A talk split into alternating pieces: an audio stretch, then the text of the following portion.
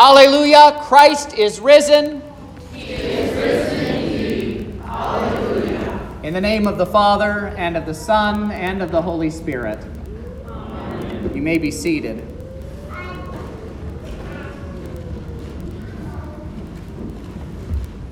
Have you ever noticed that some things are best hidden in plain sight? At my house, there is a particular person who has trouble finding things. Uh, he looks and looks, but does not find them. And then the most beautiful and wonderful helpmeet comes along and finds that lost thing immediately without breaking a sweat. I have kept the names confidential to protect the innocent, of course. Well, believe it or not, there is a bit of an epidemic of not being able to see what's right in front of us, right here among us Lutherans. The thing is, everyone who has gone through catechism class has seen it, and more likely than not has memorized it at one point. What's more is that one of the catechism proofs for this practice is contained in our gospel reading for today which not only comes up every year in our lectionary, but even for the, the churches that observe the three year lectionary, they read this on this Sunday every year too. They finally caught up to us. It is the practice known among us as individual confession and absolution. Here are the pertinent words of Jesus for us to consider. The Lord Jesus breathed on his disciples and said, Receive the Holy Spirit. If you forgive the sins of any, they are forgiven them. If you do not, if, if you withhold forgiveness from any, it is withheld. With these words, Jesus commissioned the disciples for their work. Peace be with you. As the Father has sent me, even so I am sending you. This begs the question why did the Father send Jesus? Well, of course, as we've heard the last few weeks, it was for him to win the forgiveness of sins for all men, as St. John writes in chapter 3 For God so loved the world that he gave his only Son that whoever believes in him should not perish, but have everlasting life. Jesus is saying here, I was sent by the Father to win forgiveness, and now I am sending you to announce that forgiveness to all nations.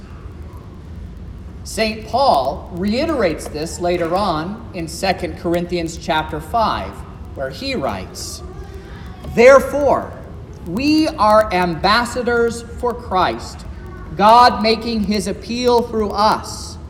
We implore you, on behalf of Christ, be reconciled to God. The apostles and their successors in the pastoral office are these ambassadors of Jesus, carrying on their lips the message of forgiveness for all. Now, None of that context that we've just covered falls under that hidden in plain sight designation I mentioned. That's all basic bread and butter, bread and butter Christian teaching. What is hidden in plain sight, however, is what we as Lutherans have always historically said about this passage with regards to, as I said, confession and absolution. Our small catechism which is a guidebook of sorts into the Bible, distilling the Bible down to its most important teachings, begins the section on confession and on the office of the keys, asking this question What is confession? And we answer Confession has two parts. First, that we confess our sins, and second, that we receive the absolution from the pastor as from God Himself, not doubting, but firmly believing that by it our sins are forgiven before God in heaven. This takes what we heard from Jesus in our gospel reading and matches it up with what I already read from 2 Corinthians chapter 5. Jesus has sent the apostles, and now Jesus sends pastors to be absolution men, to announce the forgiveness of sins that Christ won for all people who come confessing their sins. Now, so far, even this isn't news. We do this on Sundays in our preparatory rite before we have the Holy Communion. When I stand up here and I say, in the stead and by the command of my Lord Jesus Christ, I forgive you all your sins, in the name of the Father, and of the Son, and of the Holy Spirit. It's not my forgiveness that I speak, but it is God's forgiveness that Jesus has won for us and that He has now given to us through His Word. If I fail in that respect, if I fail to be an absolution man, then I have failed as a pastor. The pastor that fails at such a basic and important part of his job should be removed from his office, period, full stop. But the next question the Catechism asks is a little bit more revealing as to what Lutherans mean about this text. The Catechism asks, What sins should we confess?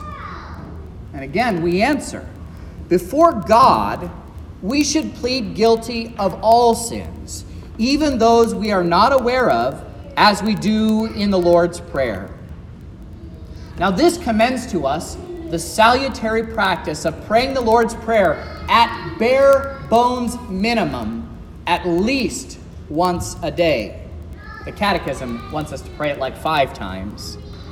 For there, we pray in the petition, Forgive us our trespasses. And when we pray that, we are praying that the Lord Jesus Christ, who taught us to pray this prayer because he knows what we need, we are praying that he would give us what we need namely, the forgiveness of all of our sins.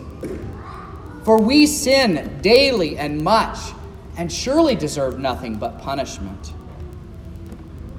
But the Father, out of His great mercy toward us, and out of love for His Son, Jesus Christ, has, because of His suffering and death, never failed to give us what we ask for has never failed to give us that forgiveness that we pray for in the Lord's Prayer. And we ought to give hearty thanks to God for that. But the answer to that catechism question goes on a little bit farther. But before the pastor, we should confess only those sins which we know and feel in our hearts from that point of the answer, we are invited to examine our lives in light of the Ten Commandments and our Christian vocation, our calling, where God has actually placed us in this life and who He has placed around us. In the 1943 Catechism, it refers to this practice as private confession. Our current hymnal changes the name to individual confession, and it even gives us a formal rite at the beginning of the communion, or it even gives us a formal rite that we can use. Now, this does not refer to the preparatory rite that we have right before the communion service. It does not refer to that. And we can demonstrate that from history. The confession and absolution that we have before the communion service is a fairly late addition to our liturgy. We're talking uh, late 1700s. That's when that practice began to show itself. But when Luther wrote these words in 1530, he had an entirely different practice in mind. Additionally, the Augsburg Confession, one of our other confessional documents, answers an accusation from Rome which they had said of us that we had abolished. We had gotten rid of individual confession and absolution. But our confessors boldly said at Augsburg confession in the churches is not abolished among us. In fact, this practice was even enshrined in the very first constitution of the Lutheran Church Missouri Synod, way back in 1847. Now, I invite you to take a look at this rite with me. Uh, you can find it in your hymnal on page 292. If you want to flip there, you can. Page 292. I got to get there. I should have marked it. Ah.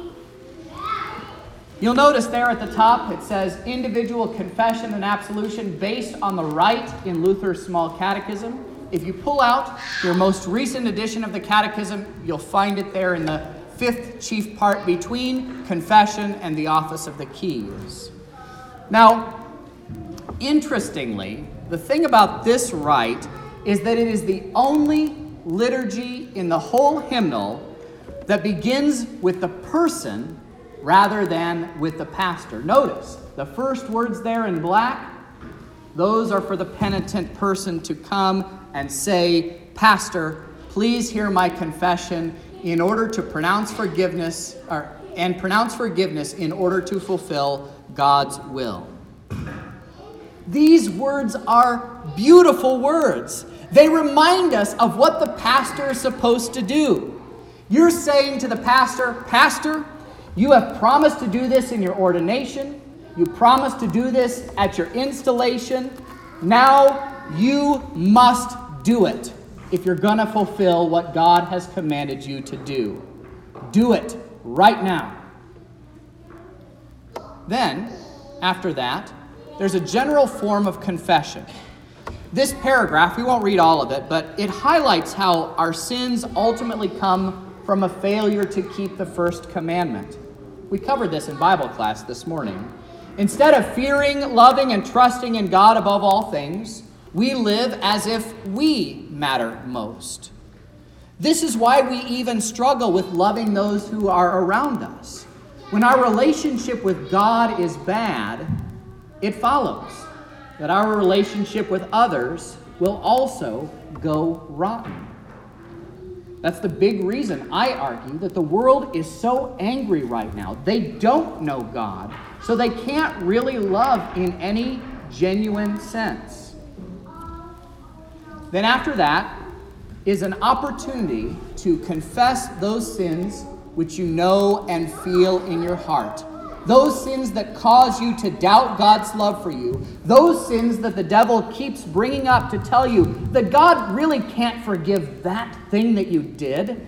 Those sins where you know how much you've hurt someone and that that person that you love and maybe even destroyed a relationship because of it.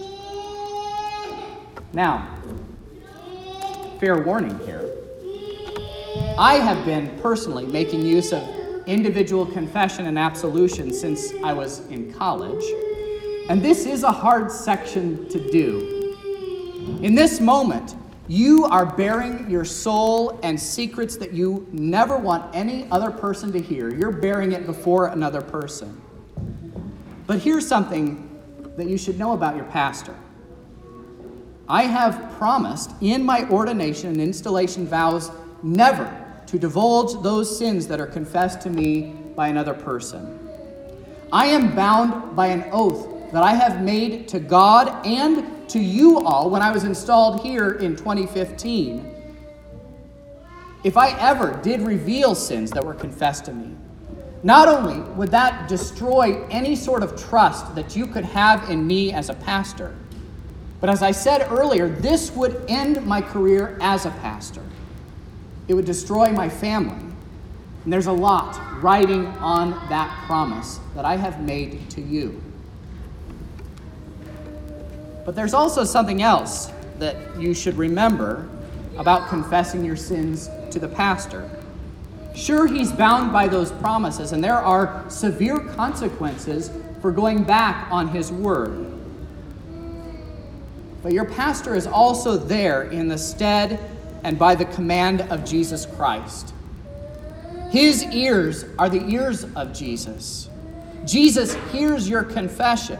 The pastor's words are not his words, they are Christ's words. The words which absolution give are his who died that we might live.